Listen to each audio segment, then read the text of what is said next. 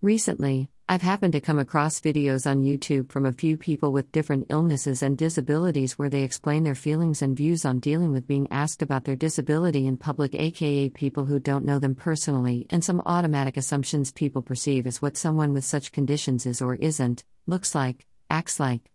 You know the stereotypical comments and judgments. Following those, I saw this thought provoking statement from a friend pop up on my Facebook feed.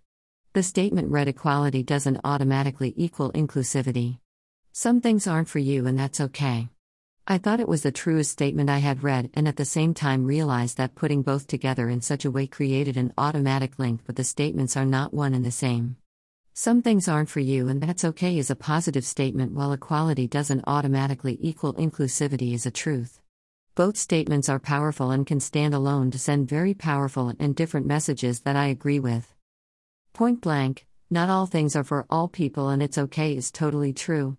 If we all had the same interactions, experiences, and found joy in all the same things, the world would be rather boring.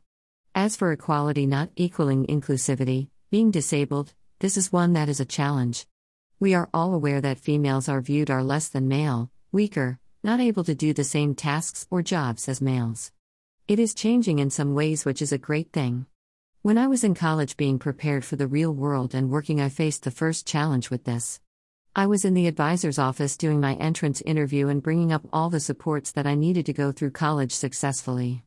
One of those things was requiring assistance for toileting because of my disability. The interviewer's response was You can't live your life and expect to get hired to do a job if you need someone to help you with that. My need for help toileting, for my own privacy I'm being vague, automatically equaled my inability to learn and then gain employment or be of value to a company. So, let's say I'm applying for a job and meet all the qualifications as far as requirements employers may be looking for. I apply and get offered a phone interview. On a phone call, there really is nothing I need nor require. It really can't be determined if I have a disability. If the employer is interested in me enough to have me come in and do an interview, I get hired, either of those are situations similar to in college where I would have to bring up disability related needs. Some of those are modifications to a desk to adjust to the height of the chair, have a computer within my reach, and enough room within my working space to allow turning room for my wheelchair. Once this comes up in a phone interview, it can and does often end awkwardly either because they can't accommodate those needs or they assume the same as the advisor in college. My needs seem to equal lack of ability to be successful in or do the job well. Let's say I get hired based solely on being suited for the position via the phone interview. In order for me to be successful in doing so, I require what I do and those needs have to be met. How those needs are met could vary depending on too many things to list here. An example of where not meeting those needs becomes me not being included could look like a boardroom where the only wheelchair space in the room is having me stuck in the corner, therefore being left out of the conversation or looked over.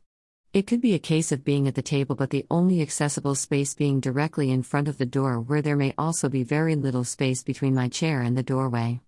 That then becomes a fire safety issue because the doorway is blocked. Both those also present the idea that is taken as proof that I am unable to work successfully within that position. So equality doesn't equal inclusivity, but the dream job that I'm meant to do that is for me doesn't always mean I will be able to have it, and that's not okay.